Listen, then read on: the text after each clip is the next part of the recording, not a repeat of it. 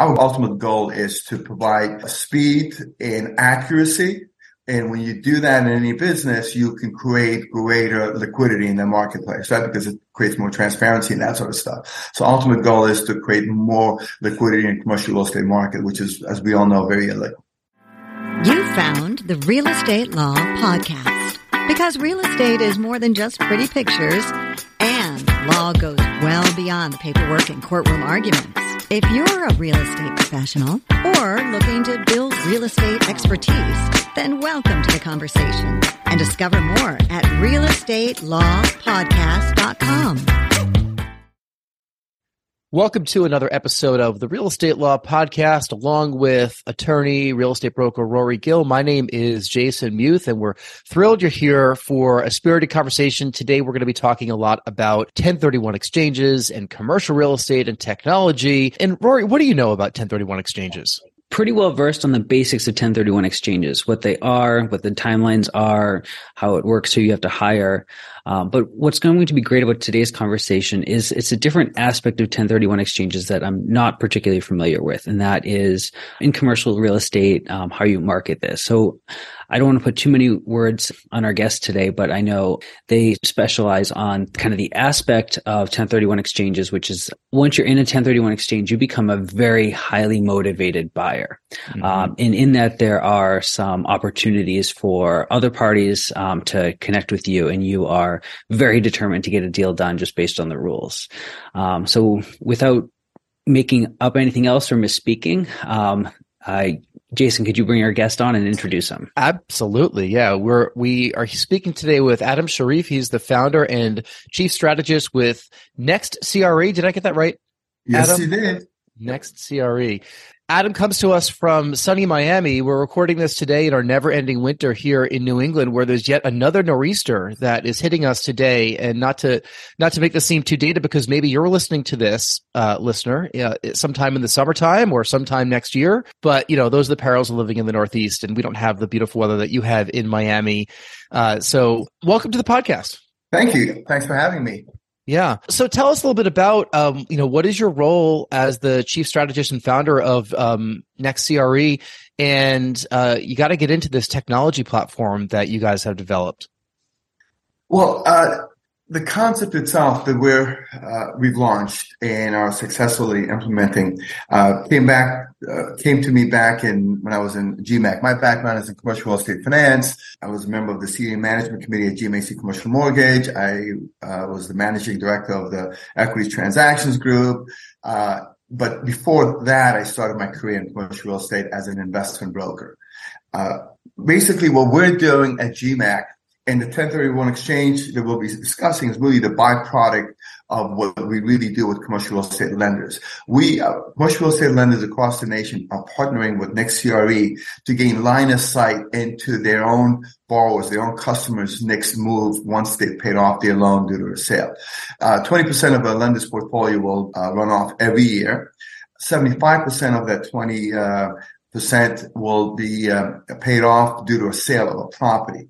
Now, on the refinancing part, which is the other uh, five percent, that's easy for the lenders. They know who uh, those borrowers are. They've been chasing them for some time, two years ahead of them loan maturity, you know, to help them refinance. But once a borrower decides to sell their property, then the lender loses uh, line of sight to what that borrower will be doing next. There's no digital way for them to to know what they're doing, and that's really the problem we we solve for commercial real estate lenders, who are our primary partners. And uh, signing up commercial real estate lenders is our number one objective as well. So what happens is two thirds of all those who are paying off their loan by a sale will be reinvesting the proceeds to buy another property, right? And if you're doing that, you're going to leverage 1031 exchange uh, tax codes to to sort of defer the taxes on those gains, right? You're not going to sell your property, pay your taxes, and then invest what's left in it, right? So you what you want to do is to invest the whole amount. And in some states, in like California or Illinois, New York, those taxes can be 50% of your total proceeds from a sale. So if you're getting $10 million uh, at closing, five would go to state and federal taxing authorities, and you get to keep the other five, unless you do a 1031 exchange where you can now leverage an entire 10 million. So that's where basically the concept came from is to help commercial estate lenders gain line of sight into what their own borrowers will, their own borrowers reinvestment, equity reinvestment and debt funding needs. Uh, now what happens is soon as uh, one of their borrowers um, responds to uh, uh, to the lend our lending partners inquiry into what they'll be doing next, that information is posted up on our platform. We're not a listing site, so you don't get to go on and see a multiple list of must, we call it must buy investors because for the reasons you mentioned before, they're highly motivated to invest. And in fact, if they want to take advantage of the uh, uh, exchanges, they must reinvest, right? That's what we call must buy investors. And, um, once that information is on our, on our platform, the lender gets a dashboard and sees their uh, reinvestment requirement, equity reinvestment requirements, and anyone who has a property to sell and they want to sell to a tenant exchange buyer, which is every property seller, because universally they're considered the holy grail of investors, right? There's no one that comes close to what they can provide in terms of probability of close at a higher price, and you know they have the cash on hand. They don't have a lot of time, so you know you know if you're a seller, you're dealing with someone that's not going to string you along or kick the tire and that sort of stuff. You know, they have to make a decision and do it rapidly, which is much better for a property seller. And they're using equity that otherwise would be paid towards taxes. So deliverability of a, a, transaction is much more important to them than making sure that they have the deal of century. And instead of negotiating on, you know, uh, hundredth of a uh, percent on cap rate, they care more about uh, knowing that the seller is motivated to deliver the property on time because time is very short for them. Once a property uh, seller upload their property information on our platform, they'll get matched very much like a dating site with multiple must-buy investors are interested in that type of property at that location with that price range, right? And and then uh, conversation ensues between uh, the two of them on our platform, and uh, and the lender gets to see all this activity on their dashboard. So now, not only are they seeing what the, their own customers are, are, looking to buy, but they get to see the uh, their debt, uh, their funding requirement on the debt side, right? So then they can jump in any any time and provide funding. The way we make money is we charge the selling side three quarters of a percent. Uh, two thirds of that, 50 basis points goes to the lender for allowing us to partner, but by being a partner. So not only is the commercial real estate lender receiving uh, 50 basis points on every transaction that closes with their buyers, with their borrowers, excuse me, deals that they otherwise won't even know about. They also now get to provide the debt funding for that acquisition. So that's basically how it works. The concept came uh, to me when I was back in GMAC. If you want to hear a background about that, I'll be more happy to share that with you. But uh, uh, but what makes what we're doing today uh, uh, doable is the digital capabilities that exist today that did not exist back when I was um, yeah, running the equity transaction group for GMAC Commercial Mortgage. Yeah. So, I mean, I hear you with your partnerships with your lenders. This is a really kind of innovative, advanced uh, retention play um, to make sure that their large um, commercial debtors um, stay with them, or at the very least, they have a chance to um, retain their business with the next property um, in the chain. One thing, just I understand a little bit better is how the data first comes available to you. You know, as you suggested, the lenders kind of lose line of sight with their borrowers once they've made the decision to sell and they're not really intimately involved in that decision making. When does the identity of the the borrower come in um, to play? Is it when they register with you? Is it when you understand you analyze the data? When does that profile come into your system? That's a great question. And what we call an early warning signal is what starts the whole process. If you have a property, you have a loan on it, your loan doc says you got to let the lender know 30 days ahead of when you are planning on paying off that loan. We call that early warning signal. So the loan docs, so if you're, if you're refinancing or selling, whatever you have to do, you have to send a note a notice to your lender, go to the servicing desk, asking them to give you uh, a payoff letter, and again, 30 days ahead. In some cases, the closing date is moved a week or two, so you sometimes get this information uh, 45, 60 days ahead of the actual uh, projected uh, date. So as soon as that happens, the lender sends the lender receives that notice and logs it onto their system because they have to timestamp it and all that sort of stuff. As soon as that happens, then our system automatically sends to that borrower uh, an email with a link to a questionnaire that's branded with a lender's logo. The message is from the lender, it's not from us. And the lenders trying to find out what their borrower will be doing next. You know, why are you paying off your loan? Is it refi or a sale? If it's a refi, you know, we don't ask any more questions. It's done. Thank you so much. You know, congratulations, that sort of stuff. But if they're selling, well, uh, then the questionnaire um, continues and says, will you be reinvesting the proceeds from the cash? If the answer is yes, if the answer is no, thank you so much. But if the answer is yes, then the message goes on and says, look, you know, we want to help you with your new acquisition. We've partnered with nxtCRE. We're in a position to increase the number of opportunities that you'll get to see, opportunities that you otherwise wouldn't see. If you're a borrower and you get an email like that from your lender and knowing they're big, uh, you know, they have a big servicing portfolio and they have multiple other borrowers. And you might assume that some of those borrowers may have properties that's not on the market. So, you know, off market deal, if you will, or maybe the lender has, uh, uh, opportunities that are in distress situations. So yeah, you want to see those. So you're going to respond to your lender's question as to what, uh, you know, uh, seeking as to what you want to buy. Because by the way, you're not a borrower your information is totally anonymous. The only information that is shown to the people who are matched is what is the amount of equity you have and what is your selection deadline and how many days you have till your selection deadline amount of equity. Those two things sort of lines you up as to whether you're a good potential must-buy investor. If you have five days left on your, um, you know, to identify a property, chance of as a property seller, that's not going to work for you because he doesn't have enough time to control, you know, to do his due diligence, contract, control, all the things you need to do before your selection deadline to select that property. Uh, so, so you may not want to send your property to that must buy investor or someone that's uh, got two million in equity but wants to do twenty million dollar deal. Well, you know they're going to have to raise additional money, and, and you might want to still send it to them or not. But but you can determine as a property seller who gets to see your property, and if they once you send it to them, then they decide. Then the must buy investor decides if they want to pursue your opportunity. So it's really it, it's that it's kind of simple, but uh, but it's not as simple as it looks. yeah, I think it's fascinating that you took this one little data point, which probably isn't so little, which is that you know you need a payoff statement or something has been triggered, and that obviously gets people to say, "Hmm, something's going on with this bar or what's going on with this person," and then your system helps push them along and probably back into that lender's space in the first place where they might have been uh, purchasing another property and the lender might be completely pieced out of that.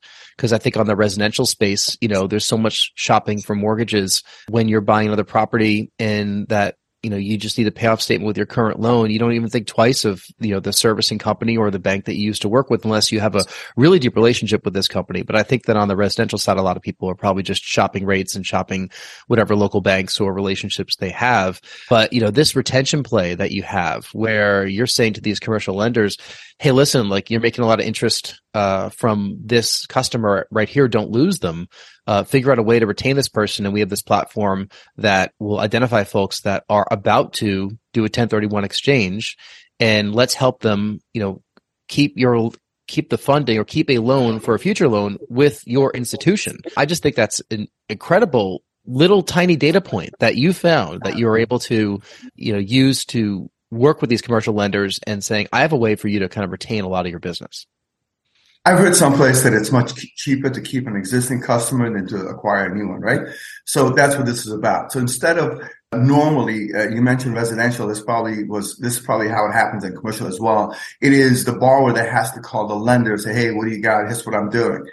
We've changed that model a little bit. Now the lender has a line of sight as to what's happening. The lender can be proactive and reach out to that borrower and tell them, Hey, I know you know, based on the fact that you're an XCRE and you're signed up and you've been matched, uh, you're looking at this you know, this 20 unit apartment complex in Sioux City, Iowa, or whatever it might be, uh, whatever it might be. And you know, uh, you have the rent roll, you have the operating uh, 12 month trailing operating information, you have all that sort of stuff. And based on that, you know, you've decided what you want to pay, and based on our underwriting, this is the loan quote we can give you. Uh, now uh, that quote comes directly from the lender, so there aren't any outside brokers involved in that case. So, so for the borrower, that's a much more attractive uh, quote than one that would come in through a you know third party, if you will. Uh, so, um, so the lender has is in a prime position to keep their own borrower based on the information they have, as opposed to waiting to hear from someone else that their own customers are, are engaging in some sort of an activity that they can use your services. So that to, to us, I think is uh, is is an enormously uh, uh, valuable um, way to go about doing the next deal. Uh, nxtCRE, right? The NXT is uh, stands for two things actually. It stands for your next deal. Also stands for the next phase of the way commercial real estate transaction market will be evolving. Our goal, ultimate goal is to provide uh, speed and accuracy and when you do that in any business, you can create greater liquidity in the marketplace, right? Because it creates more transparency and that sort of stuff. So ultimate goal is to create more liquidity in commercial real estate market, which is, as we all know, very illiquid. We'll be right back. Every other real estate rental property deal analysis spreadsheet is wrong. The only spreadsheet that correctly analyzes your real estate deals taking into account reserves, true cash flow, including depreciation and your true net equity on a property is the world's greatest real estate deal analysis spreadsheet from the Real Estate Financial Planner. Download a free copy today and finally start analyzing your rental properties correctly. Go to refp.info forward slash free to download it today. What proportion of the property owners take up the lender's offer to start a conversation about working with them? What's the adoption rate there? It's been 100% so far. Uh, you know, the ones that are doing it. And, it, and of course, it doesn't cost them anything, right? As I said before, if you're a buyer, if you're a must-buy investor, you want to see everything in the marketplace.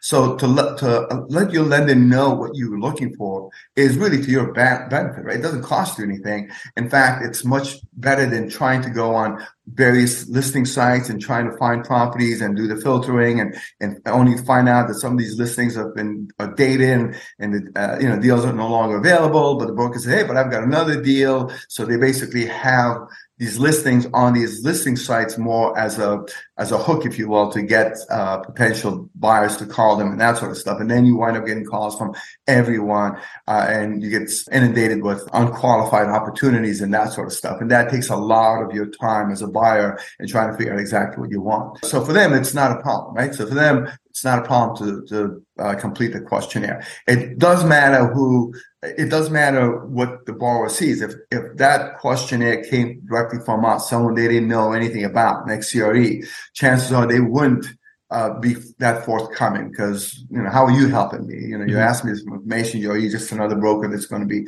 and you know sending me all kinds of stuff. But since it's coming from their lender, someone that they've had relationships with now, by the time you're selling it, you probably have owned the property seven, eight, nine, ten years. And during that time, every month you've been sending in, in addition to your to your interest payment, uh, rent rolls, operating information, you know, your balance sheet, all this other sort of stuff that you that your loan doc says you have to do. If you don't do it, you wind up, you know, paying uh, uh, late filing fees and stuff like that to your lender. So you know, so you have a relationship with your lender. You know who they are. And when they when that lender says, look, I want to help you find your next deal, it's hard for most buying investors. No, I hate you. I don't want to, I don't want you to help me, you know, find opportunities. Otherwise I wouldn't have or anything like that. That's not going to happen. And, mm-hmm. and, uh, very rarely you hate people that are giving you money anyway. So, so there's a great deal of credibility when that borrower receives that email with a link to the questionnaire that's branded with a lender's logo and a message from the lender. It's very hard for a borrower to disregard that and dismiss it. I was going to ask how much you think a commercial property seller is going to be doing a 1031 exchange? Like, is it 100% of the people that are selling that are now looking to roll that over? Or, like, what, what percentage of that marketplace? It's about two thirds. A majority of them will be reinvesting the proceeds from the sale. Not, I mean, not, mm-hmm. look, if a pension fund selling a property, they don't pay taxes, so they don't have to do a 1031 exchange, right? right. They don't do that. There, and then there's other um, institutional type investors that, that aren't going to do 1031 exchange. If you're a closed end fund, for instance, where everything's got to be liquidated, you're not going to do the 1031 exchange there although there are ways to go, go around that you need everyone's cooperation in a way, but it's uh, generally that doesn't happen. But most everyone else does. Look, I came up with this concept when I was at GMAC, as I mentioned before. Um, we were primarily a debt platform.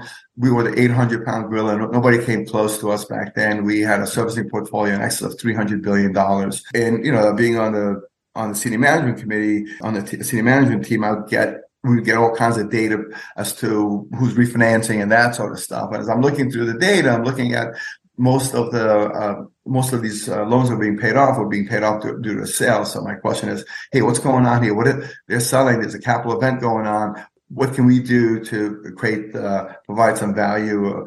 And the answer was, they're not refinancing. We don't care. We just you know chase.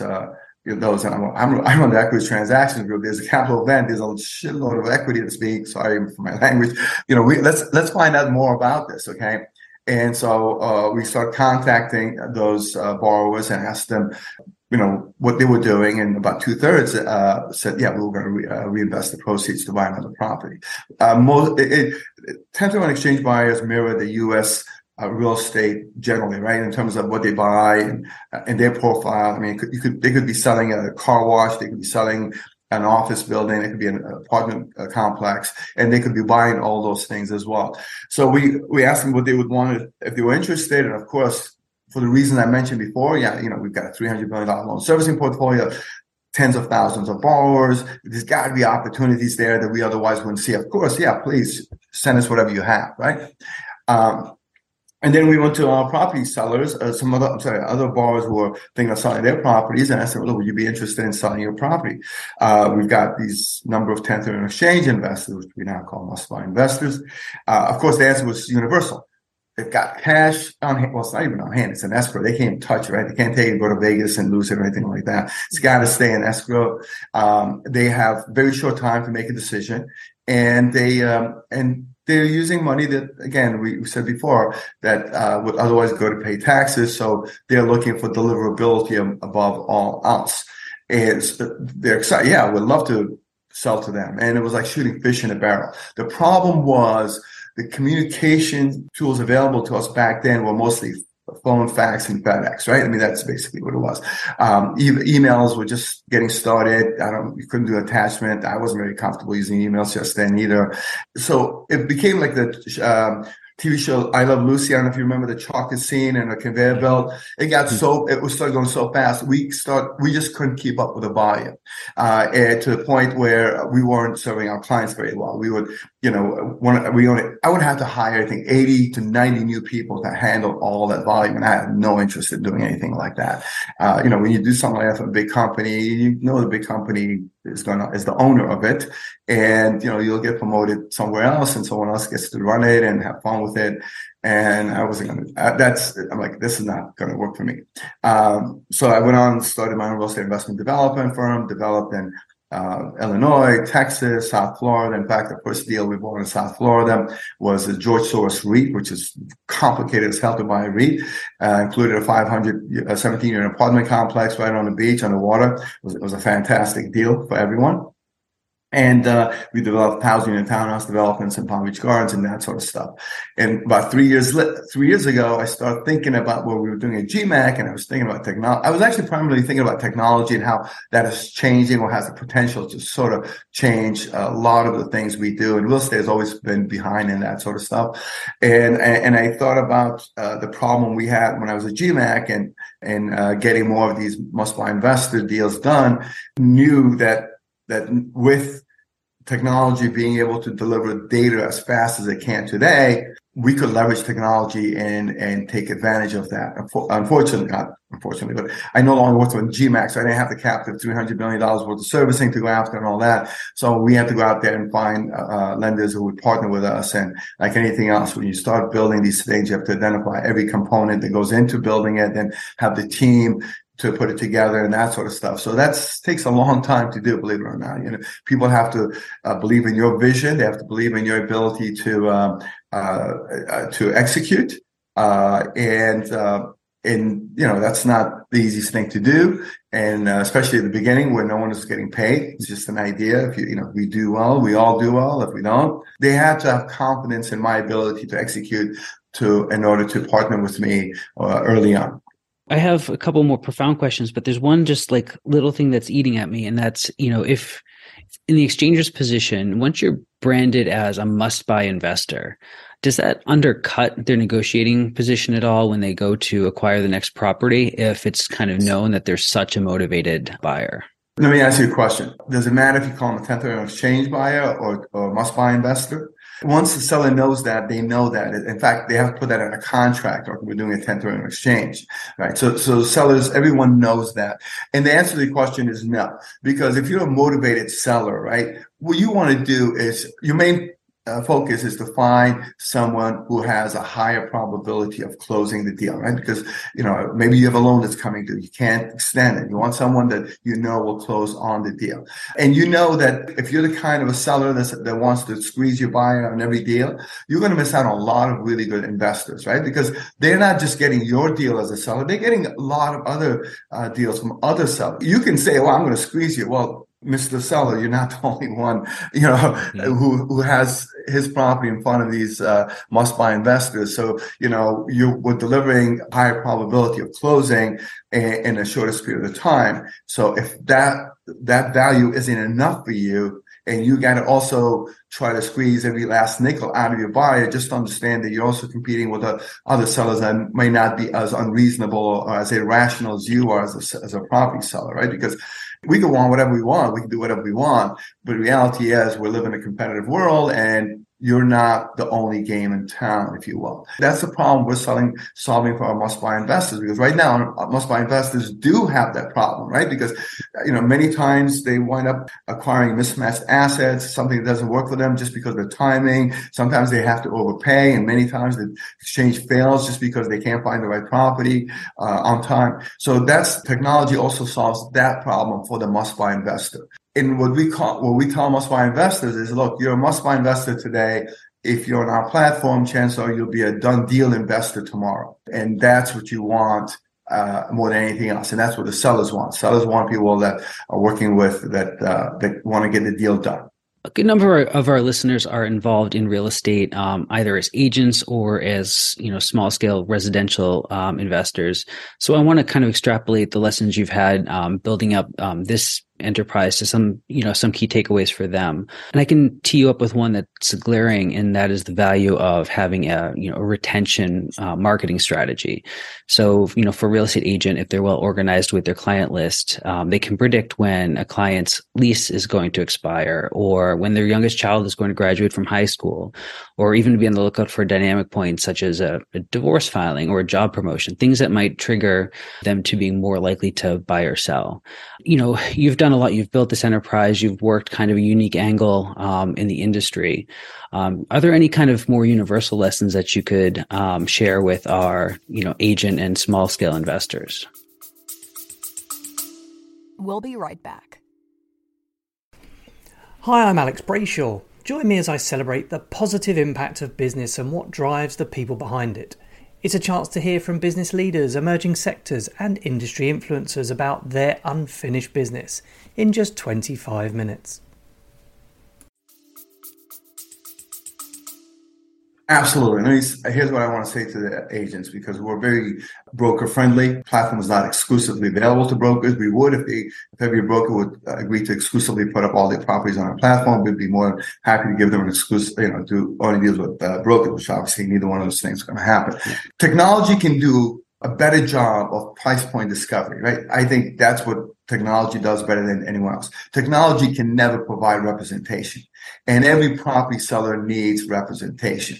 And that's really what the, if, if a broker is thinking that their main value to their seller is to be the uh, procuring cause uh, of, of, a, of an investor, then I think they're missing what the seller's needs really are. The seller really needs representation. Seller needs someone once the buyer is identified to sort of uh, walk them through the market, show them what's going on, what's been happening, why rents should be what seller's suggesting they should be, and that sort of stuff, walkthroughs and all that sort of stuff. Technology can't do that. Uh, you have to have a person that uh, that knows the market to that.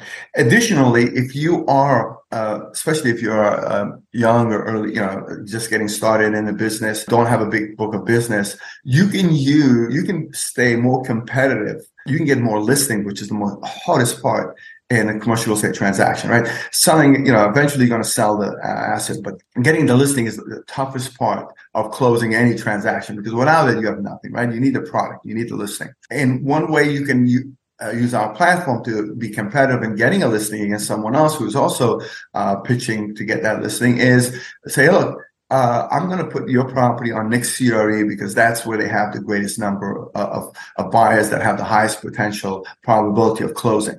If your competitors in doing that, that should be a slam dunk uh, sales pitch to your seller in terms of getting them to give you the listing as opposed to someone who wouldn't want to do something like that because they don't care about the seller's best interest. Brokers, in, and I started my career as a broker, they aren't always um, uh, incentivized to uh, to represent.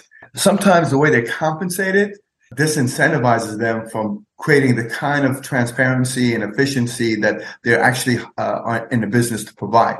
Uh, just be- because the way they're uh, compensated, we're saying that you guys have to stop thinking like that. You got to start thinking about your own customers and your own clients, and the faster you, and then uh, if you once you do that, and you start closing more deals faster, you'll start getting more deals, uh, more listings as a result of it. That, that's what we tell uh, our brokers. We have uh, uh we're partnering with CCIM. I don't know if you if you guys are familiar with CCIM. I'm sure you are. I think tomorrow is when we're going to hear the final results, um, where they ha- they'll have 13,000 members who are brokers. Well, their listings will be on our platform and they'll be matched with must buy investors and that sort of stuff. And CCIM will do, go through this big training with all, all, their members and, you know, marketing and all that. We'll do some dual marketing with them, trying to reach all their brokers and trying to get their brokers to upload their property information onto our platform, cutting back the uh, marketing time, uh, and cost, uh, of selling that, that asset and, and becoming a hero to their seller and going and then getting the next listing. Yeah, you know, this is all a really fascinating element of the commercial real estate tra- transactions in the 1031 exchange process that probably a lot of us didn't even know was happening. I mean, it's a tool out there that uh, you're solving a need for uh, people that are looking for those 1031 exchange properties uh, and for financial institutions to retain their customers. And, you know, the way that you kind of triangulated to realize this was a need, uh, you know, based on all of your experience was super fascinating. So, you know, we really appreciate your going into all that detail about this entire space that probably a lot of people that were listening didn't even know was there. Why don't we get to our final couple questions and then you could uh, let everybody know where they could reach out to you and learn more about nxtCRE and uh, and the products that you're offering. Uh, so we ask these questions of all of our guests that come on the podcast. They're really simple and they're a great way just to kind of wrap things up and learn a little bit more about you. So, Adam, our first one that we have for you is uh, if you can get on stage for half an hour and talk about any subject in the world with zero preparation, doesn't have to be real estate. Uh, what would that be? Oh my God. I don't know. I'm a sports fan. I maybe speak about that. I follow leaders, uh, other leaders in the industry. I always try to find out what their take uh, is on things. You know, I'm interested in what Jamie Dimon has to say, and I'm interested in, you know, the Oracle of uh, Omaha has to say. But more importantly, uh, I'm interested in learning from as many different people as I can.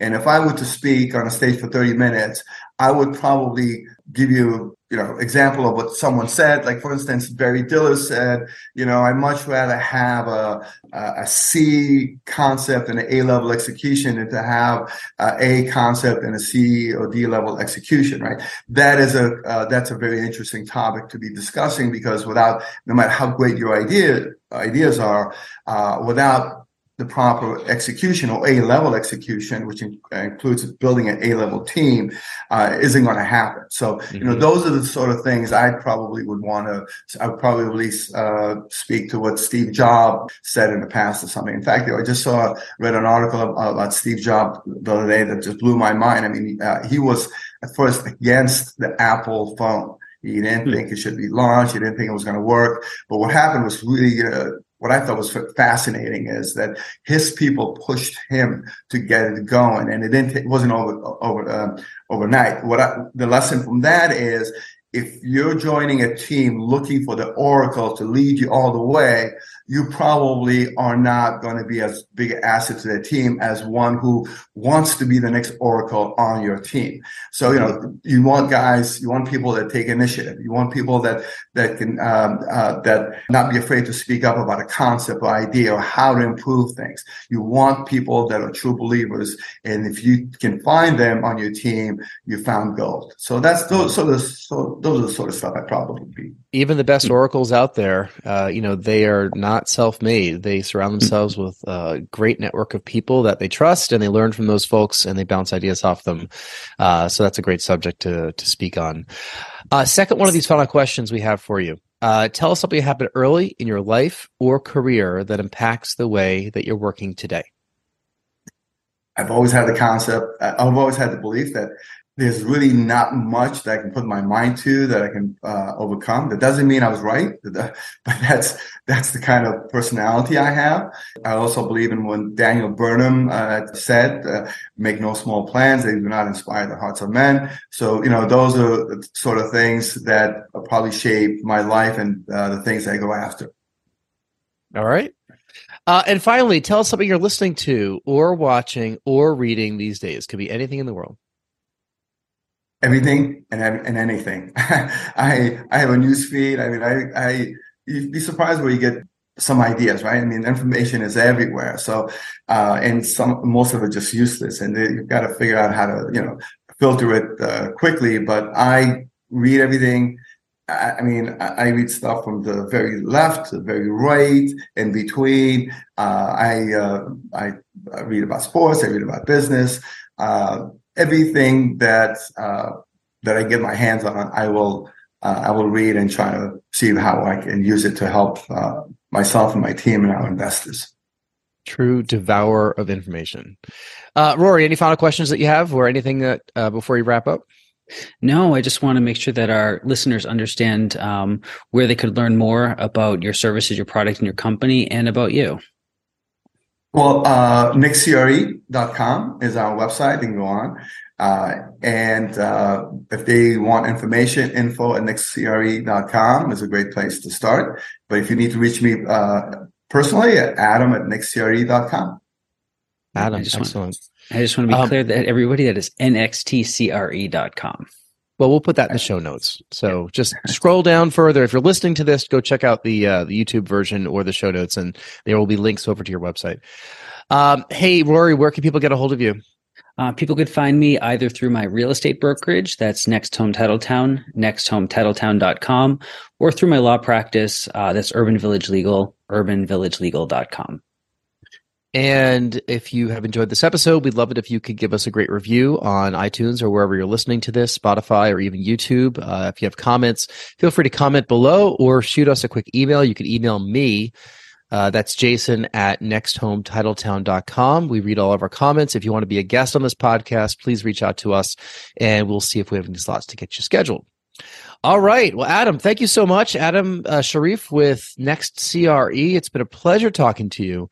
Um, and, uh, you know, all the best for a great year this year. This platform looks like it is uh, really going to help lots of folks on both sides of the transaction. We wish you the best with that. Thank you, Jason. Thank you, Rory. Appreciate your time. Thanks again for inviting me. Thank you. This has been the Real Estate Law Podcast. Because real estate is more than just pretty pictures, and law goes well beyond the paperwork and courtroom arguments. We're powered by NextHome Titletown, Greater Boston's progressive real estate brokerage. More at nexthometitletown.com. And Urban Village Legal, Massachusetts Real Estate Counsel, serving savvy property owners, lenders, and investors. More at urbanvillagelegal.com. Today's conversation was not legal advice, but we hope you found it entertaining and informative. Discover more at realestatelawpodcast.com. Thank you for listening.